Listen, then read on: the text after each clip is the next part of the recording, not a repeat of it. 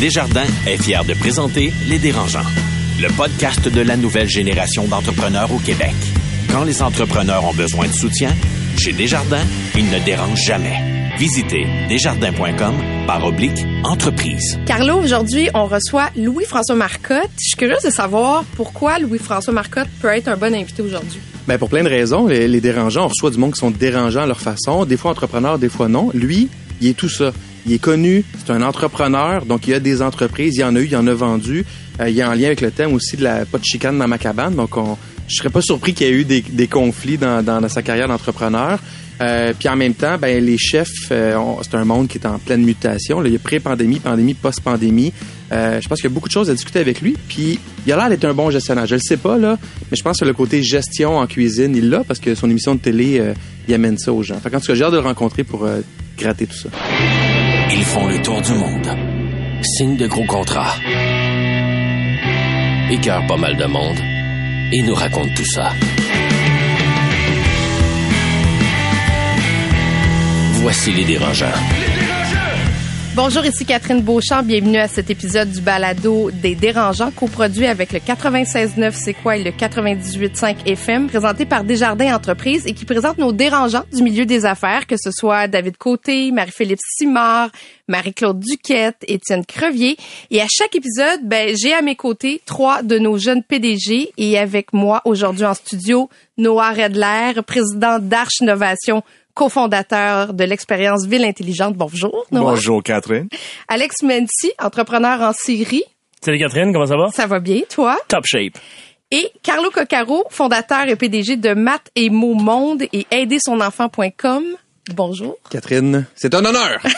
Moi aussi, je suis très, très contente de vous retrouver. Et justement, restez avec nous parce que je vous annonce tout de suite le thème de notre CA aujourd'hui. Le thème, c'est pas de chicane dans ma cabane. Euh, on le sait, la société québécoise, ben, on est connu pour éviter les conflits. Et je me demande si, à la tête d'une entreprise, on est capable euh, d'avoir une relation sans conflit avec ses employés, avec ses associés. Moi, je pense que c'est presque impossible. Et j'ai vraiment hâte d'entendre mes trois dérangeants d'aujourd'hui. On commence avec les PPP, les primaires, les plugs, les potins. Noah, comment ça va? Ça va Catherine, mais je dirais ça va assez bien. Euh, ça commence à mieux aller. Euh, je vais ajouter une quatrième paye aujourd'hui, c'est un partage. Euh, et j'ai lu un article euh, dans la presse tout récemment où euh, le PDG de Connecting Go, euh, Dominique Gagnon, il parlait un peu de l'épuisement des entrepreneurs. Et j'avoue, j'étais fatigué à la fin de l'année 2022 et je suis fatigué en début d'année 2023. Euh, je sais pas pour vous, les autres entrepreneurs, les autres personnes, mais je voulais juste partager parce que j'avais partagé ce sentiment avec quelques amis tout récemment et tout le monde racontait un peu la même chose, que le début de, na- de l'année c'était un peu plus lourd qu'attendu. On prévoyait euh, euh, peut-être que les choses allaient un peu mieux, mais on a juste des, euh, mauvaises nouvelles autour de nous. On regarde euh, les guerres mondiales, une récession, des problèmes ici, des problèmes là-bas. Et je sens un peu brûlé, mais euh, comme un ami vient de dire, euh, je suis dangereusement en forme en même temps. Et j'ai envie de vraiment reprendre l'année, de reprendre mes anciennes habitudes, de sortir plus de la maison. Et je pense que ça va prendre un peu un effort cérébral, un, euh, effort mental, de vraiment nous aider à changer nos façons de penser et devenir un peu plus positif dans la vie. Alors, désespérez-vous pas, euh, c'est que le début de l'année et j'espère et je pense que les choses vont mieux aller. Alors ça, c'est euh, mon partage du début de l'année. Carlo? Ben, moi, je surfais là-dessus parce qu'on s'est pas parlé de ça, mais euh, récemment, dans un dîner, euh, un, un ami à moi, Alexandre, pour pas le nommer, euh, du groupe RP qu'on a déjà eu comme partenaire euh, au Dérangeant, euh, me disait comment ça va? Je dis écoute, j'ai l'impression d'être de, de plus être en contrôle de mes journées, de mes heures.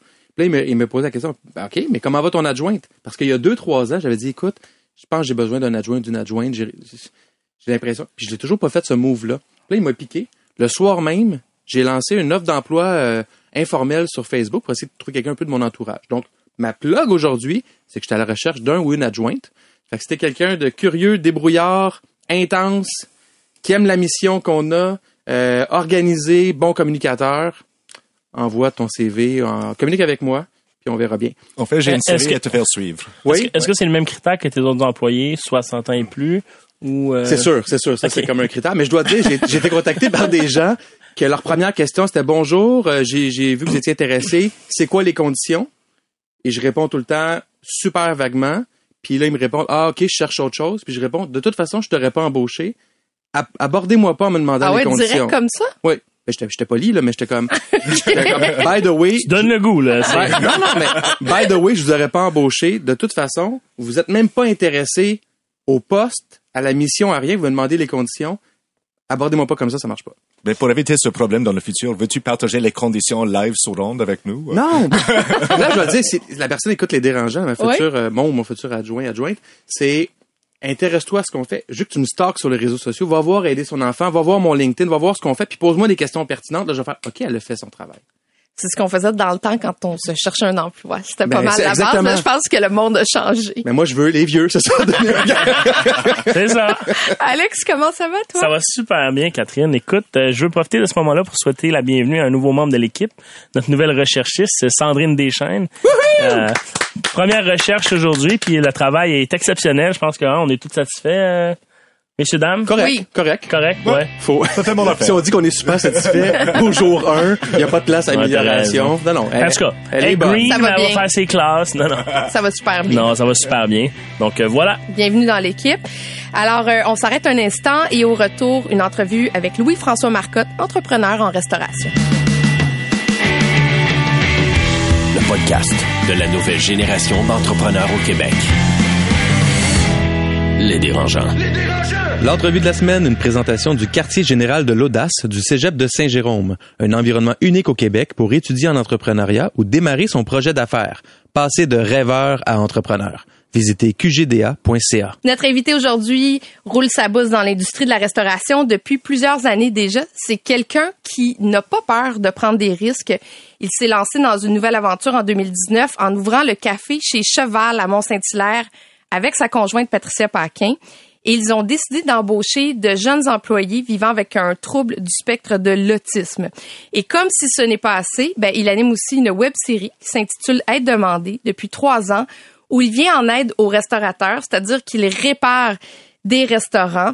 Alors, euh, ce ne sont pas les projets qui manquent. Bonjour, Louis-François Marcotte. Bon matin. Euh, il y a aussi une nouvelle microbrasserie, hein? Nouveau projet Ouais. qui s'ajoute? Je suis associé avec une gang de Magog, de la microbrasserie des cantons, qui est une, une bière qui existe déjà dans le marché depuis plusieurs années, euh, qui voulait avoir son, son, pied à terre, donc son, son, son brew pub ou son, son restaurant, euh, qui est la formule maintenant qui fonctionne le mieux pour mettre en marché des bières. Donc, tu sais, de vraiment avoir un point d'attache, un port d'attache où les gens peuvent, peuvent consommer, manger avec une image de marque sur place physique. Tu sais, c'est plus que juste une canette en épicerie.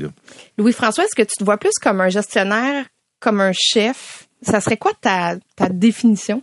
De toi-même? Euh, entrepreneur, je pense que c'est devenu ça au fil des années. Je vais rester un cuisinier toute ma vie. Tu sais, je- je- il reste que, que, que mon métier, ma formation, c'est ça, mais ça m'a amené à faire de la business puis à faire. Euh, puis ça, ben, je pense que c'est un parcours euh, je- atypique que j'avais pas prévu, qui est dur à prévoir parce qu'on on connaît peu de jeunes dans nos entourages qui se disent Hey, moi je vais être entrepreneur un jour, tu sais. Euh, Surtout il y a 20 ans. Ouais, exactement. Maintenant, c'est un peu plus euh, mainstream, là, un peu plus végétarien. accessible peut-être ouais puis euh, fait pour moi c'était pas euh, fait ou, la question pour répondre à ta question je, je pense que je suis un oui entrepreneur gestionnaire je trouve que c'est bien sérieux comme terme OK. T'es pas sérieux? c'est non ben oui non dans le sens où gestionnaire pour moi c'est plus carré c'est plus de fichiers Excel c'est euh, j- il y a ça un peu dans moi mais il y a aussi le créatif les idées puis ça c'est moins de gestion pour moi c'est plus d'idées de, de marketing tu sais. Dans la web série Être demandé, on l'a dit un peu plus tôt, tu aides les gens à réparer leur entreprise en restauration. Mhm. Il faut quand même être un bon gestionnaire pour pouvoir aller aider les autres. Oui, oui, tout à fait. C'est c'est le bout gestion où ça embarque, mais c'est souvent par là que ça passe aussi pour tu sais, les réparations. Tu sais, les idées, on en a toutes. Des bonnes idées, on peut, on peut, on peut en mettre sur la table plein, plein, plein, mais tu, tu te ramasses à un moment donné, il faut, les, gérer, ces idées-là, il faut les mettre dans un carré pour qu'ils soient rentables un jour. Et quand vous arrivez dans un restaurant et vous regardez, c'est like, OK, je dois réparer euh, le restaurant, sont quoi les facteurs que vous évaluez? Like, sont quoi les forces? euh, Vous regardez les faiblesses euh, dans le restaurant? Comment est-ce que, like, vous avez un peu de temps d'évaluer un modèle d'affaires, un menu, euh, toutes leurs pratiques? Alors, euh, vous commencez par où? Euh, je, je commence par gagner la confiance des gens avec qui je vais travailler sur ce projet-là. Ah, c'est consultant, je vois. parce que parce que c'est vraiment le côté où je vais demander à des gens qui me connaissent pas, j'arrive avec une caméra, des caméras, puis tu sais c'est de la télé. Ils se mettent à nu là, devant Ouais, toi. mais mais tu veux pas qu'il y ait l'impression que c'est un show de TV. Parce que si je veux vraiment les aider, faut que je prenne le temps de, de comprendre c'est qui ces gens-là, de comprendre la business, comme tu l'as dit. De, de, de- après ça, ça, rapidement, ça passe par les chiffres. Tu sais, ça devient le modèle d'affaires est établi. Les gens ont, ont, ont une business qui fonctionne, qui a des problèmes à certains égards. Fait que les chiffres vont beaucoup parler. Après ça, il y en a, c'est physique aussi. Il y a des restaurants qui, ont des problèmes techniques physiques. Euh, fait que tu sais, c'est- c'est c'est vraiment de, de prendre le temps de s'asseoir puis de, de, de jaser, de visiter le restaurant, de le comprendre, de passer du temps un peu. À quel point il est important le lien avec la vision de l'entrepreneur? Parce que tu sais il y a l'humain derrière puis leur mode de vie envisagé ou leur objectif à long terme parce que tu sais le modèle carré chiffre de, de modèle d'affaires tu sais c'est une recette revenu dépenses Exact. mais à quel point tu prends le temps ou c'est important de prendre le temps d'être en adéquation avec le human qui gère l'entreprise puis où il veut aller? Ben moi, c'est top of the line parce que si je veux que ça fonctionne à long terme, je peux faire un, un tu sais, on peut rentrer dans une business dire OK, ta rentabilité puis squeezer ses chiffres, mais si le gars il a pas de fun, il a plus de fun, Ouais. puis il perd la flamme, ça va jamais durer. Fait que ça, je l'ai découvert, je te dirais, à l'année deux et demi, là, tu sais, dans le Ah sens ouais, où l'année 1, ben, on était en pandémie, on était très réactionnel, on, on, on gérait des crises. euh, C'était vraiment sauver Ouais, les entreprises, là, plus que de les réparer. Oui, exactement. Puis j'arrivais avec l'œil extérieur dans une région qui, eux autres, dans ce coin-là, il n'y a rien, il n'y a pas de traiteur, de l'intervention. Après ça, quand tu travailles sur un modèle, je travaille avec des gens sur Rive-Nord là, euh, qui ont un, un café qui fonctionne depuis cinq ans. Mais eux autres, quand ils m'ont approché, c'était vraiment par on est à la croisée des chemins. Est-ce qu'on en fait un autre? Ou on met en marché nos jus? Tu sais, il était vraiment sur un, une croisée des chemins pour de la croissance. Puis là, ben, la question qui est venue rapidement, parce que c'est un- ben, c'est une femme, mais son chum est en arrière, c'est as-tu vraiment le goût d'en faire un autre? Es-tu capable émotionnellement de dire je vais lâcher le morceau sur telle, telle, telle affaire pour faire un deuxième restaurant? Puis là, elle s'est posé la question tout le long, puis la réponse d'une journée, c'était oui, non, oui, non, oui, non. Moi, j'ai fini la saison avec eux en disant arrêtez d'y penser, faites-le. Parce que je pense qu'ils sont capables techniquement. Mais c'est le temps qui a fait ça. À la fin, j'ai appris à les connaître. Mais moi, ça, ce, qu'on, ce que je vous raconte là, ça m'anime au bout parce que c'est exactement ce qu'il a à être demandé. Tu fais, c'est que tu sais, il n'y a pas juste des chiffres, ça passe par là, mais il y a de l'humain fort, fort, fort là-dedans. Alex? Comment tu choisis euh, les restaurants que tu vas aider? Est-ce que tu regardes avant un peu le, le big picture, puis il y en a que tu dis non, regarde, toi, on sera prêt de t'aider, ça, ça va fonctionner. Comment tu choisis ces dossiers-là? Ben, pour être bien honnête, on n'a pas une tonne d'applications parce que c'est quand même un milieu, puis tu sais, je pense que c'est pas juste à la restauration, c'est très orgueilleux. Les gens appliquent, euh, mais tu sais, quand t'as un restaurant puis que t'es hot au centre-ville, là, même si tes chiffres sont de la merde, là, Tu restes hot. T'es c'est hot ça. pareil. mais c'est dur de lever la main puis de dire ça va pas bien j'ai besoin d'aide publique c'est dur à faire en privé moi je l'ai Ben, à le faire en privé dans, que dans, en dans la vie en général, être- effectivement. Ouais, c'est ça. Fait que, fait que pour moi, ce, ce côté-là de, de recrutement est, est super intéressant parce que des fois, tu dis, OK, là, on veut sortir de Montréal ou oh, là, cette année, on en voulait à Montréal. Tu sais, on- je, je voulais avoir un restaurant à Montréal. Les gars qui ont qui ont qui l'ont fait, c'est trois associés. Ça commence là, bientôt. Puis les autres, ils font du poulet frit. Ils ont été super hot pendant la pandémie. Ils ont été partout ces plateformes euh, de, de médias sociaux. Tu sais, je me dis, voyons que ces gars-là marchent pas.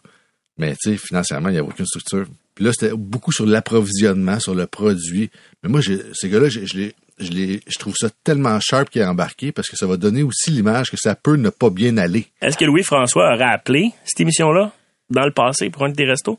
Je te dirais que maintenant, oui, il y a 15 ans, non. OK. OK. Clairement pas il y a Par 15 orgueil? Oui, oui, pas Ok. par orgueil, parce que tu, tu sais, plus jeune, là, je vais dire, dans la vingtaine, là, Invincible. you're a rock star, là, tu sais, exactement, t'es invincible, tu, tu, y en a pas C'était de très glamour de faire, d'être restaurateur, d'être chef, d'avoir un restaurant. Ben, Euh, moi, je suis rentré dans une période drôle parce que euh, moi, j'ai eu mon premier restaurant à 20 ans, un peu par erreur, mais tu sais, je raconte tout le temps. Tu sais, il n'y a pas un cuisinier que je connais qui sort d'une école de cuisine qui veut pas avoir son restaurant. OK. Tu sais, il y a pas. Ça, c'est comme le, le, le, le côté glamour peut-être tu sais que tu veux atteindre. Après ça, la réalité d'avoir un restaurant, c'est tout autre. Puis c'est pas tous les chefs qui sont entrepreneurs. Là, la- le squeeze se fait là, tu sais.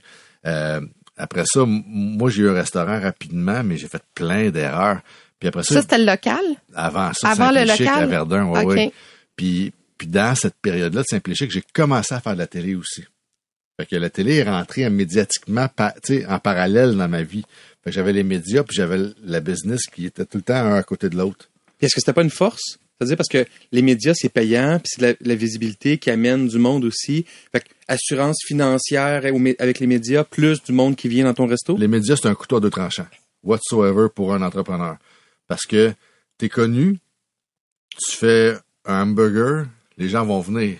Mais si c'est pas ça coche, les gens viennent plus. Fait qu'il faut que tu sois capable de prendre ce volume-là d'affaires. Les gens ont des plus grosses attentes parce que t'es connu. Ben, ils ont des attentes. Ouais. Mais, sais, si je suis connu puis mon restaurant est pas bon, ben, c'est doublement. euh, Ça- la ça pente fait doublement va- mal. C'est ça, exactement. Fait que la critique, a fait deux fois plus mal parce que les gens connaissent le nom sur la pancarte. Puis ça, c'est dangereux. Ouais. Noah, t'avais une question? Et je pense que les gens oublient que on, on voit souvent les restaurants comme un projet de passion. On voit des chefs qui veulent se lancer en affaires euh, et avoir une entreprise, un restaurant, mais on oublie derrière ça, c'est une business. You know, faut gérer ça comme il y a, vous avez une chaîne de valeur, vous avez des employés, il y a beaucoup, à, à- il y a beaucoup à penser, il y a beaucoup à gérer le marketing, votre image. Et avant de commencer l'enregistrement, euh, on avait parlé un peu euh, de, des dérangeants et euh, vous avez utilisé la phrase « je n'ai pas assez de data ». Et je me demande, like, you know, euh, je t'entends, euh, je vous entends parler euh, des entrepreneurs qui vou- voulaient avoir un restaurant de poulet frit à Montréal, mais est-ce que les chefs évaluent les vraies opportunités d'affaires? Est-ce qu'il y a un modèle d'affaires? Et est-ce qu'il y a Une étude de marché? une étude de marché, un incubateur pour les restaurants euh, qui les aide à vraiment analyser l'opportunité d'affaires? Ou est-ce que ça doit être fait par essai erreur? Il y a, il y a- en fait, il n'y a pas d'incubateur. Il y a pas, ce, que, ce que tu dis là est très bon parce que euh, si tu regardes les, les business de restauration sérieusement, c'est beaucoup d'essais-erreurs, effectivement. Euh, puis c'est, une business, c'est, un lifestyle pour ben du monde. Là, je parle des chefs qui veulent leur restaurant, mais dans vos entourages, là, tu sais, qui n'a pas dit un jour, hey, moi, un jour, je vais avoir mon restaurant. Ben, bon, oui. Parce que ta recette à spag est super bonne, Ouais. tu es capable de faire Ouais, ça pour je vais 400 faire- personnes. Ça fait va pas de toi un restaurateur. Et donc, c'est le Catherine, sa recette à spag est Ah, c'est bon à savoir. Et donc, la, la, la, la- le côté euh, passion est, est, est là, est nécessaire parce que c'est c'est un produit qui se doit d'être rempli de d'émotions, la restauration, tu sais. Mais de l'autre côté, ça a fait beaucoup qu'il a manqué de structure au fil des années dans ces, on je pense que la restauration au Québec, en plus, est, c'est un, c'est un produit qu'on consomme, mais moi, je me compare beaucoup à l'Europe, beaucoup moins qu'à qu'à l'extérieur. Tu sais, on n'a pas le même, on n'a pas le même budget pour dépenser au restaurant qu'à Paris. Euh, tu sais, on mange pas de la même façon. On, on- on change beaucoup là-dessus. C'est moins valorisé. hein. De, moins, de, de plus en plus, mais c'est c'est pas quelque chose. Il y a 20 ans, il y a 15 ans, la restauration, c'était pas un, être chef ou être restaurateur, c'était pas un métier noble. Tu sais, moi, quand j'ai commencé, ce que je disais tantôt, c'est que, tu sais, à 20 ans, quand j'ai commencé à faire la télé, c'était comme, tu sais, Jamie Oliver était, hot en Europe, puis il commençait à rentrer aux États-Unis. Puis, tu sais, Jamie Oliver, c'était comme superstar. Là, il y en a, là, des chefs à, tu sais, Netflix, euh, tu sais, les, les chefs table de sais, On, Ouais. fait qu'on apprend beaucoup sur la restauration. On s'est ouvert là-dessus. Ce qui fait que, d'après moi, la pandémie, il y a aussi un breakdown qui va faire que là, les, les modèles d'affaires vont s'évaluer plus avant de se mettre en marché. J'ai une question par rapport à ça parce qu'on parle beaucoup des restos comme étant des, des restos, un propriétaire qui a un restaurant. Il y a des chaînes de restos, puis tu as collaboré avec la, la cage brasserie sportive. Est-ce que, deux questions, est-ce que là, il n'y a pas plus le côté très carré de la business, euh, opportunité d'affaires, revenus, dépenses? Puis comment tu fais pour amener de la passion là-dedans? Parce que là, c'est des franchisés ou c'est des propriétaires exploitants. C'est une autre game. Comment ça, ça se joue dans ces grandes chaînes-là? Ben, effectivement, pour répondre à la première question, c'est, c'est, oui, c'est un monde beaucoup plus euh, structuré. Tu sais, tu le vois. Tu sais, moi, La je suis là, là, euh, de l'approvisionnement, euh, de la gestion de coûts quotidienne. Tu, sais, tu, tu vois tous les chiffres, le Il y a data. beaucoup de trucs en sachet aussi, tu sais, qui sont préparés d'avance dans des chaînes Ben, à comme ça. l'époque, c'était ça. tu sais, Ouais. puis c'était plus passionnel. tu sais, Il y avait plus ça qui était. Fait que moi, on, on me rentre là pour me dire, bon ben, euh, faudrait que. Comment tu peux faire pour nous aider avec la bouffe? Tu sais, C'est la partie comme ça, c'est un coin de table. Mais j'ai dit, c'est un changement. Si tu décides de faire de la restauration avec tes cages au Québec, c'est un changement qui va être qui va être en opération constamment. Tu peux pas juste dire on va faire un nouveau menu puis on s'enlève. Puis on partait de loin. Et donc, il fallait restimuler la passion en, en, en maintenant la rigueur, tu sais, en maintenant le côté rigoureux de la chose pour que ça soit valable au fil des années. C'est une compagnie publique, t'as un board, t'as, t'as des, des- t'as du rendement donné. Fait que tu sais, tu dis, OK, là, si je veux développer de la passion, faut que j'aille sur le terrain, faut que, faut- Fait que c'était un moment, moi, charnière parce que je me rappelle être devant tous les, les, les, les opérateurs slash franchisés parce que c'était un mix des deux. Euh, les franchisés, c'était souvent les cages loin, là, tu sais, Rimouski, Chicoutimi, Alma, tu sais, tout c'est, c'est en périphérie. Qui vendait des ailes de poulet puis qui Depuis toujours, Puis depuis du 30 popcorn, ans, ouais. qui, avait, qui avait le même modèle bière, événementiel. By the way, j'ai une cuisine, je pense que c'est la porte jaune au fond. C'est une taverne avec la bonne bouffe. Ouais, ouais. Non, non, mais ben, moi, j'ai même plus j'ai de la bonne passé bouffe, euh, mon adolescence, la cage de Valleyfield. Ouais, ouais. C'était comme... Tu The place to à. Valleyfield, toi? Non, je suis à la Sainte-Thérèse, mais j'ai grandi à Valleyfield, mais c'était c'était un lieu de ralliement où les gens allaient, tu prenais euh, tes 16 ailes de poulet Ah ouais. avec euh, céleri. C'était pas cher. C'était pas cher, puis c'était le fun. Checkez pas les ID. non. En non plus. plus, non plus. euh, fait que ça fait, en fait, je suis rentré là puis je me rappelle la première fois que j'étais devant toutes, toutes- en fait, les deux, 300 personnes qui étaient euh, à ce congrès-là puis j'expliquais ce qu'on, ce que moi je pensais à ce moment-là qu'on pouvait faire avec les cuisines d'un cage. Puis en débarquant du stage avec le président, c'était tout le monde venait me voir pour me dire, chez nous c'est pas pareil. c'est ça. Chez nous, c'est pas pareil. Puis là, je me disais, man, ils ont raison. On peut pas généraliser. Si on se met à faire de la restauration, faut les prendre, pas un par un, mais faut comprendre leur. Fait que j'ai passé deux ans à faire de la route, à juste faire ça, à, à- à les rencontrer, à aller voir leur cuisine, en changeant des choses, mais en allant dans leur réalité, pas juste en, les- en leur disant, venez nous voir en congrès, ça va être sharp. Ouais. Fallait comprendre leur réalité, puis là, on pouvait appliquer différemment, du moins s'ajuster. Fait que ça a été un modèle développer la passion, la cage qui était là pour parce que de la restauration, ça reste ça, c'est du feeling. Fait que mais il faut le structurer. C'est pour ça que c'est très très je reviens au couteau à deux tranchants là, tu sais. Euh, moi, je suis curieuse de savoir, tu as eu plusieurs restaurants. Bon, tu parlais de ton premier restaurant dans Verdun. euh, Il y a eu le local, il y a eu Cabine M à l'aéroport de Montréal. Il y a eu une, une, une cabane à sucre, Oui. la tablée des pionniers. Exact. Tout ça est parti. Tout ça a soit fermé ou été vendu. Oui. Qu'est-ce qui fait qu'on décide de se débarrasser d'une business ou d'arrêter? Moi, j'ai accepté les cycles. La tablée des pionniers, mes associés, euh, tombaient grands-parents, se disaient, Pff, écoute, LF, nous autres, euh, opérer ça. Moi, j'étais sur ça arrive sud, c'était à Saint, euh, c'était à- à- au Mont Blanc.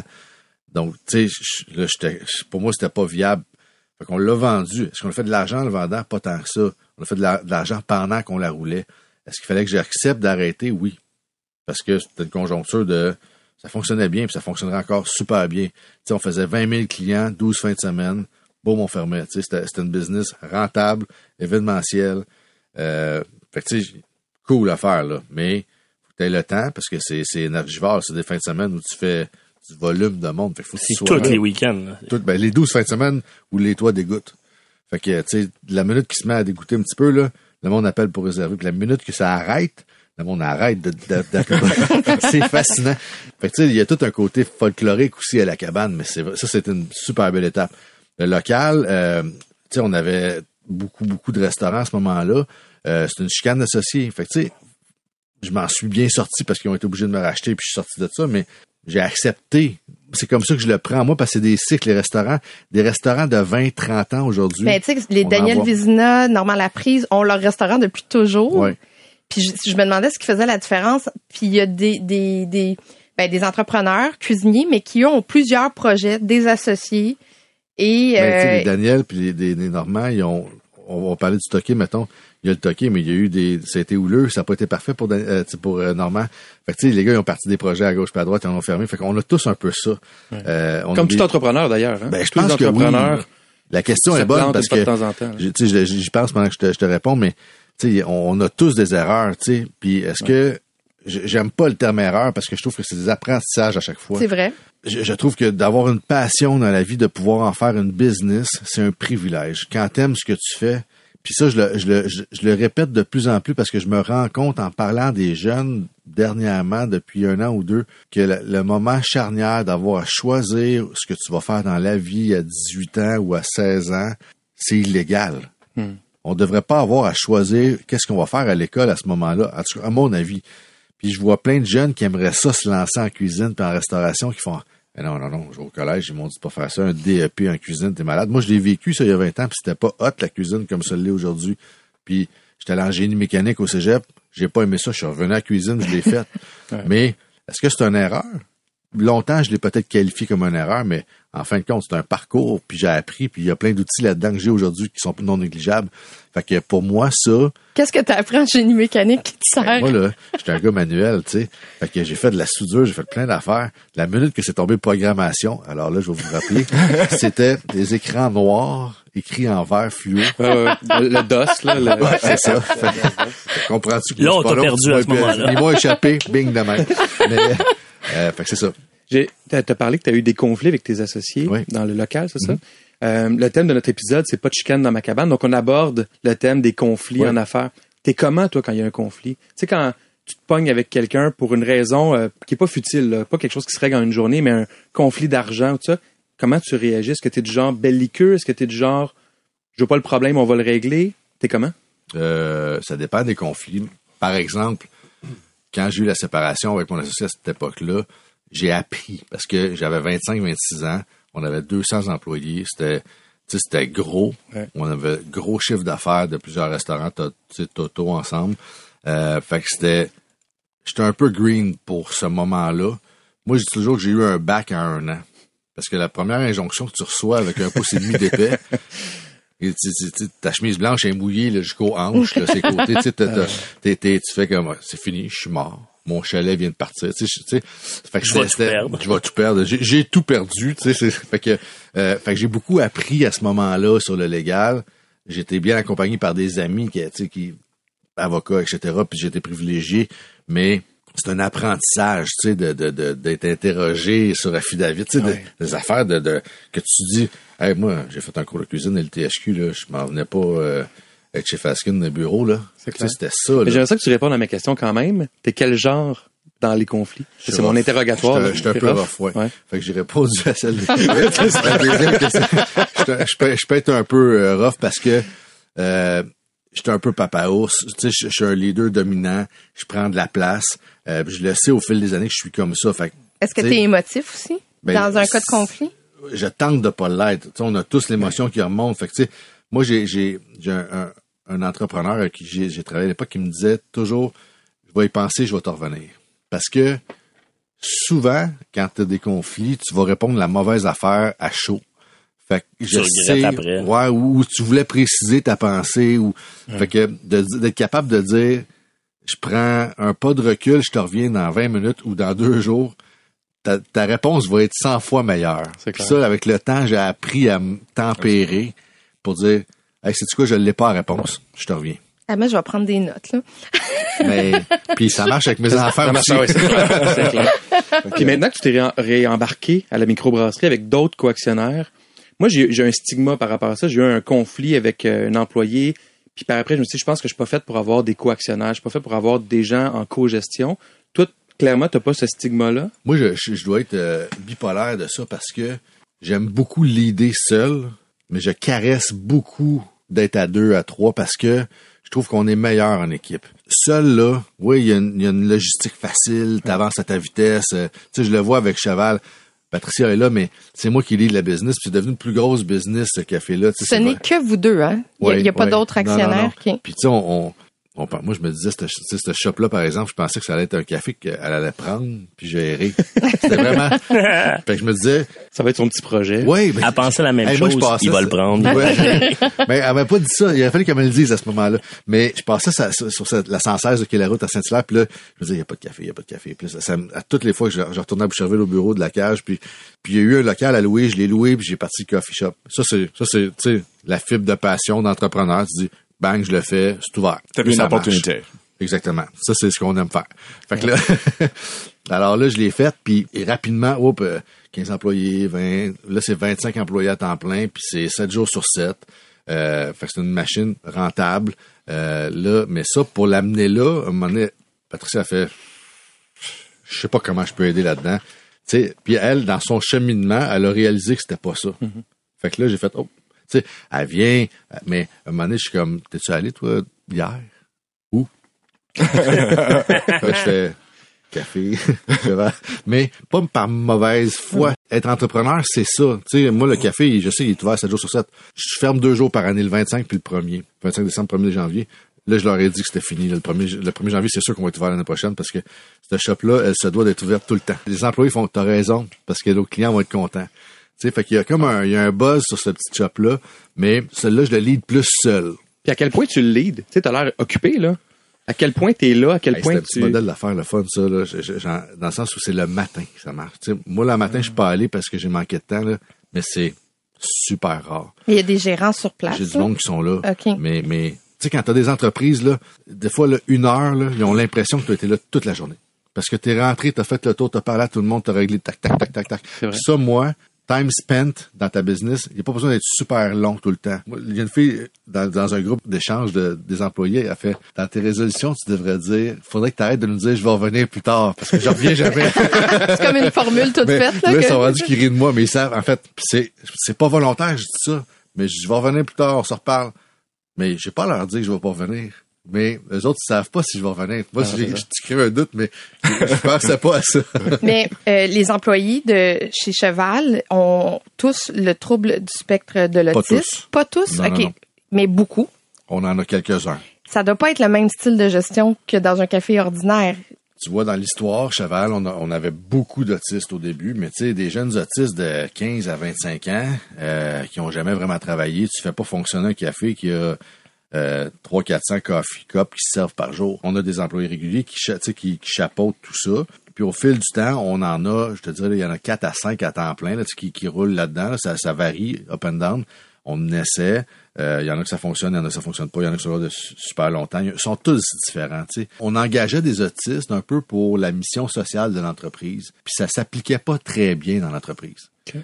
Dans le sens où tu peux pas juste les laisser flotter dans un coffee Non, non. shop. Ouais. Faut qu'ils travaillent. Puis là, moi, je me sentais pas bon avec eux autres. Je me disais. Surtout que t'étais là juste le matin. Ouais, en plus. Non, mais c'est parce que ça, a- il faut, faut le Je dire, ça, revenir, puis je ça a démarré pas. avec Oui, Benjamin. Lui, il attendait vraiment que tu reviennes. Ça a démarré avec Benjamin, qui est le fils de Patricia. Ouais, C'était ouais. aussi pour le faire travailler. euh, Entre autres. Oui. Mais ce que je veux dire, c'est qu'à un moment donné, de- de- on a tenté par toutes sortes de moyens de rendre ça super concret pour eux. Puis la seule façon, puis pour la business, pour moi, de, le- rendre réel, puis que ça dure dans le temps, d'avoir des jeunes différents, c'était qu'ils soient intégrés comme des employés réguliers. Que tu sois autiste ou pas, autiste, tu vas travailler moins longtemps dans ta journée, mais tu vas travailler ces mêmes affaires avec le même monde, puis il n'y aura pas des feuilles ces murs pour les gens différents, puis il n'y aura pas des name tags pour des autistes.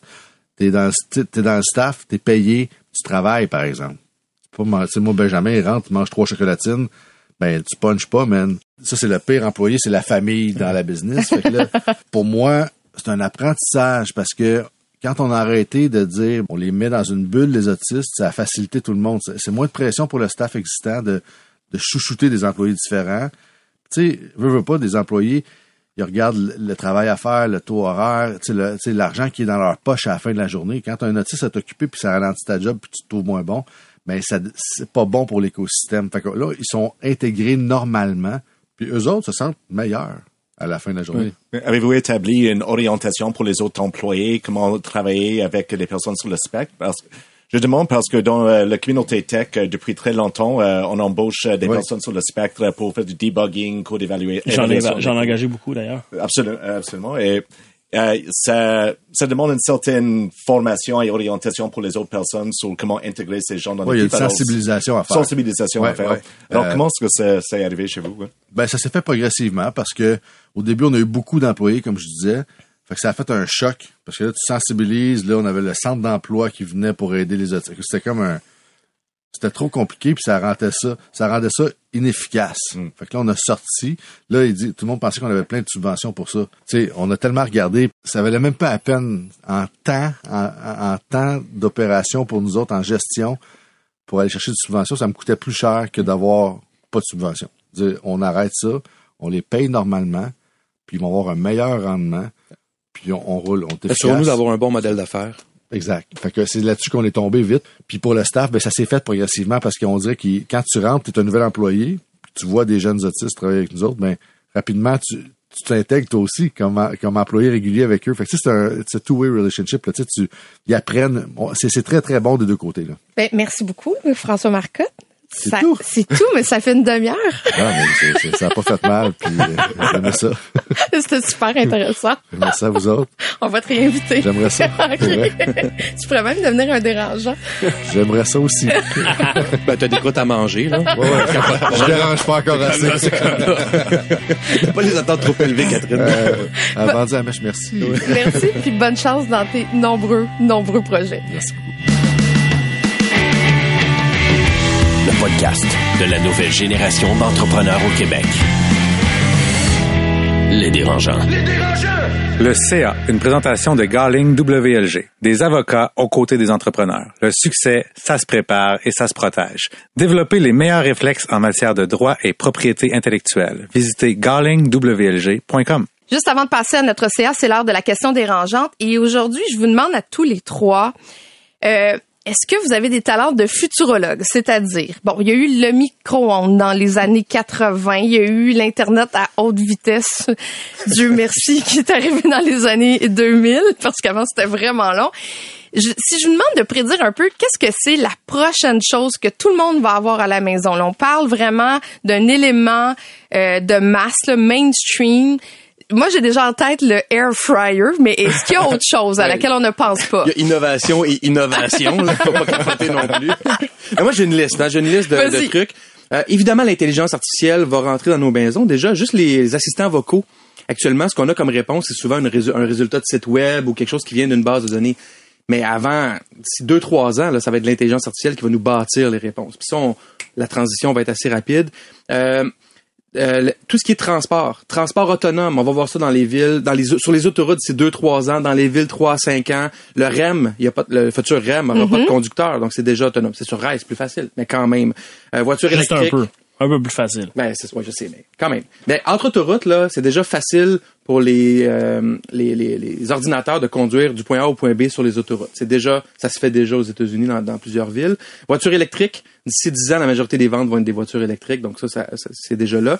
Euh, beaucoup plus d'électricité solaire aussi. Au Québec, on est habitué à l'hydroélectricité, mais le solaire va prendre encore plus de place. Ça va être comme la norme, tout le monde va avoir des panneaux solaires? Parce que Non, là, on parle de quelque chose de masse, là. Détruis pas mon argumentaire. les robots dans les maisons. Ça sera pas de masse, mais il va y avoir des robots dans les maisons pour nous assister dans les tâches Qui vont ménagères. venir nous servir à souper. Ils vont venir faire ta sauce à spaghetti avec ta recette. C'est ça que Carlo, il dit. OK? Non, mais tu sais, écoute, dans les années 80, je rêvais d'avoir un robot. Fait que peut-être finalement, ça va arriver. Les OK. seuls robots qu'on a, c'est des balayeuses, puis ils font même pas la job comme du monde. OK, qui dit mieux? Moi, je pense qu'on va assister à une technologification, je sais même pas si c'est un vrai mot, de tous les appareils électroménagers qu'on a. On va avoir des, frigidaires beaucoup plus intelligents qui vont être capables de nous avertir quand des aliments sont plus bons, des choses comme ça. Des laveuses qui sont beaucoup plus efficaces. Déjà, on a des laveuses qui sont sur le Wi-Fi, mais je pense qu'on va aller plus loin en termes d'intelligence. Euh, même chose pour les fours, des choses comme ça. Tous les appareils qu'on sert tous les jours, on va voir une, une implantation de technologie beaucoup plus forte que ce qu'on a en ce moment. Pour ce qui est de l'électrification des véhicules, ces choses-là, je pense que ça va continuer, mais à un moment donné, ça va atteindre un certain plateau parce qu'on a quand même le problème de faut les recharger. Ces véhicules-là, ça prend des bornes, etc. Donc là, on est dans une mode, c'est in, il y a des crédits d'impôt. Je pense que ça va s'estomper un peu, mais ça va continuer d'aller en grandissant. T'oublies quand même la crise climatique, mais continue. Vas-y. Oui, mais à part ça, Il y a des Au-delà, de la mode des subventions, il y a Il y a quand des, même un mais non, mais il y a des batteries dans ces voitures-là. On sait pas encore euh, comment ça va être néfaste là, pour l'environnement. exact. Il y a des enjeux, mais elles vont toutes être recyclées, ces batteries. Pas plus tard que ce matin, Hydro-Québec disait que s'il y avait 5 millions de plus de véhicules électriques, il y aurait de la misère à subvenir à la demande en électricité. C'est pas quelque chose qui va changer demain matin. là. 10 ans. Noah? Ben, merci à Carlo et Alex, euh, et Alex d'avoir déjà nommé tous les buzzwords. Euh, ça passe bien. Cloud, HD, 360. T'oublies Catherine et son air fryer. Mais je vais nommer quand même quelque chose concret qu'on va tous avoir dans la maison euh, d'ici 5-10 ans. Et ça va être une casquette de réalité virtuelle ou réalité augmentée. tu penses? Ah, je garantis. Oui. Là, on vend euh, euh, sur le là aujourd'hui, on voit euh, des ventes de à peu près 10 millions d'unités par mois des euh, appareils de réalité virtuelle euh, ou augmentée à travers le monde. Alors là où pour aujourd'hui, euh, ce sont pas des chiffres très élevés qu'on pense à la population mondiale, mais, quand même. imagine quand le prix va descendre un peu, imagine juste une augmentation de production. Et là, d'ici euh, 5-10 ans, euh, je vous garantis, on va avoir un outil de divertissement qui est dans la réalité virtuelle. OK, j'ai hâte de voir ça. On s'en reparlera dans 10, 10 ans. 15 et 20 ans. As-tu un air fryer? J'ai un air fryer. Et c'est la vie? Euh, oui, mais c'est moins la vie qu'on me l'avait dit. OK. C'est c'est super intéressant, mais euh, j'utilise le four encore. C'est maintenant le temps de, de notre CA. Euh, le thème pas de chicane dans ma cabane. Ça veut dire que souvent en entreprise, surtout quand on est un des dirigeants, on peut avoir euh, des conflits, que ce soit avec des associés, que ce soit avec des employés, des sous-traitants. Et, je me demande si c'est possible d'avoir une entreprise sur le long terme sans avoir de conflits. Est-ce que vous en avez déjà vécu des conflits majeurs ou est-ce que vous vous êtes déjà chicané avec des employés? Ben, je pense que tu as raison. Ça peut pas arriver zéro conflit. Je pense que on est des humains, la société étant ce qu'elle est. Puis, de toute façon, dans les familles, il y a des conflits. Dans les entreprises, il va y en avoir. Puis quand il y a de l'argent en jeu, de l'argent en jeu, c'est clair qu'il y a des conflits partout, même dans les familles. Donc, euh, moi, j'en ai vécu. euh, Il y en a un qui a été fondateur dans ma carrière d'entrepreneur. Euh, j'en ai déjà parlé euh, il y a quelques années, mais j'ai eu un conflit avec une employée clé qui se pensait actionnaire. C'est injonction de la Cour supérieure contre elle. Ça a duré 12 mois. Ça m'a coûté 30 000 Wow. d'avocat que j'avais pas. Je venais d'avoir un- mon premier enfant. Euh, puis je me souviens encore d'un d'un moment où je marchais puis mon avec, avec ma femme puis mon garçon, on marchait dans la rue puis je disais, c'est quoi Isabelle, c'est ça ma vie. Je l'accepte. Je l'accepte que comme entrepreneur, ça peut arriver. Je veux plus que ça arrive là parce que ça a été une année de marde. Mais ça use quand même. Ça use, c'est c'est stressant, c'est stressant. Si c'était juste pour moi, c'est comme c'est pas le fun, mais ça use la famille, c'était c'était vraiment pas le fun. Mais je, je tenais à faire le statement pour moi puis pour pour ma famille que by the way, c'est ça ma vie.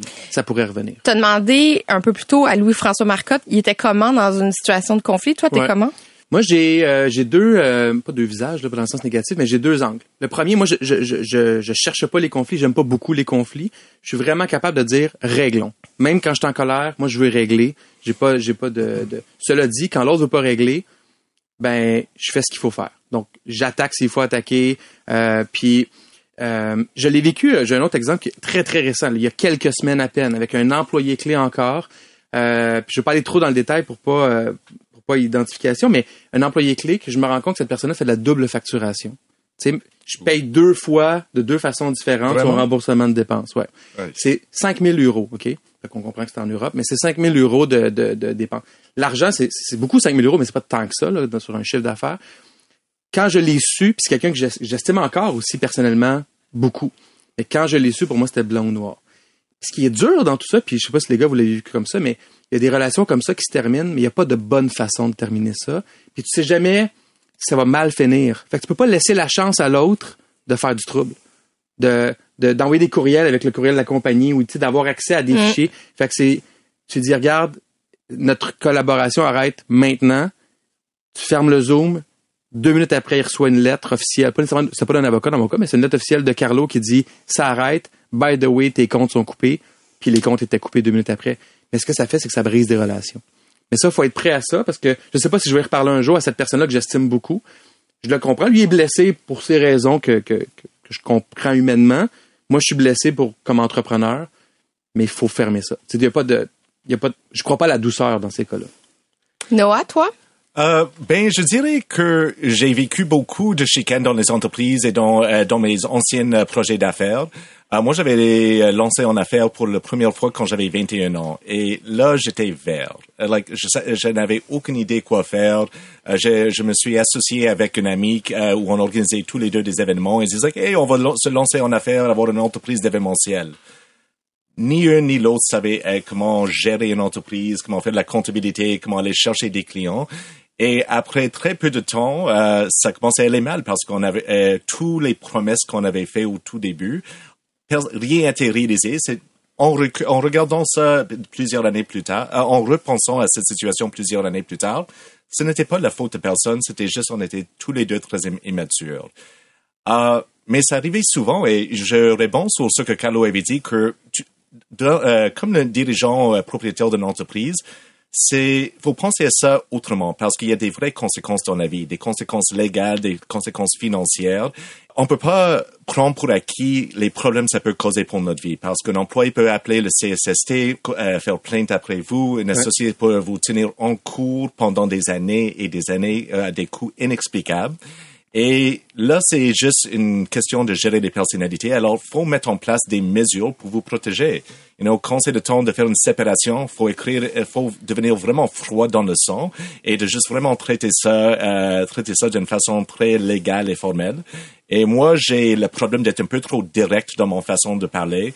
Euh, je dis ce que je pense, euh, je parle, euh, je veux, j'ai des grandes opinions et je peux prendre beaucoup de place dans un partnership aussi. Euh, mais je dirais que j'ai eu, euh, j'ai vécu beaucoup de problèmes dans mes années vingtaine, dans mes deux euh, premières entreprises. Là, j'ai appris. Et comme euh, Louis-François Marcotte avait mentionné, j'avais appris à prendre du recul. Le moment que je sens un peu de feu dans mon sang et le Ouais. moment que je suis prête à like, vraiment se lancer en, euh, en guerre euh, avec quelqu'un devant moi, j'arrête, je dis non, merci, bye bye, et je prends une marche 20 minutes, quelques jours, le temps que ça prend, parce que faut vraiment donner le temps d'avoir un peu plus de perspective, perspective sur l'autre personne. C'est une autre humaine qui a leurs propres problèmes, leurs propres défis de, euh, dans, euh, leur, euh, dans leur vie. Alors, il y a toujours des raisons, mais une entreprise, c'est une entité euh, légale. Et vous avez et vous avez besoin de vous protéger dans n'importe quelle chicane avec un associé, un employé euh, ou n'importe qui d'autre, même avec les clients. Alex? Moi, je pense que si t'as jamais de conflit, tu te fais abuser d'une façon ou d'une autre. Je pense que les conflits sont de... C'est une façon de mettre ses limites. C'est une façon de mettre ses limites. Puis il y a deux types de conflits pour moi. Tu as les conflits euh, personnels, humains, puis tu as les conflits qui impliquent de l'argent.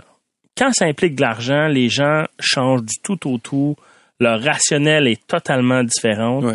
Fait que pour moi, depuis longtemps, j'ai appris que quand il y a de l'argent impliqué, on fait des contrats, on fait des papiers. Euh, tu sais, je pense qu'en business, il y a un papier qui, si tu des, ac- des, des, co- des actionnaires ou des partenaires, la convention d'actionnaires, là, c'est la chose là, qui devrait être faite la première.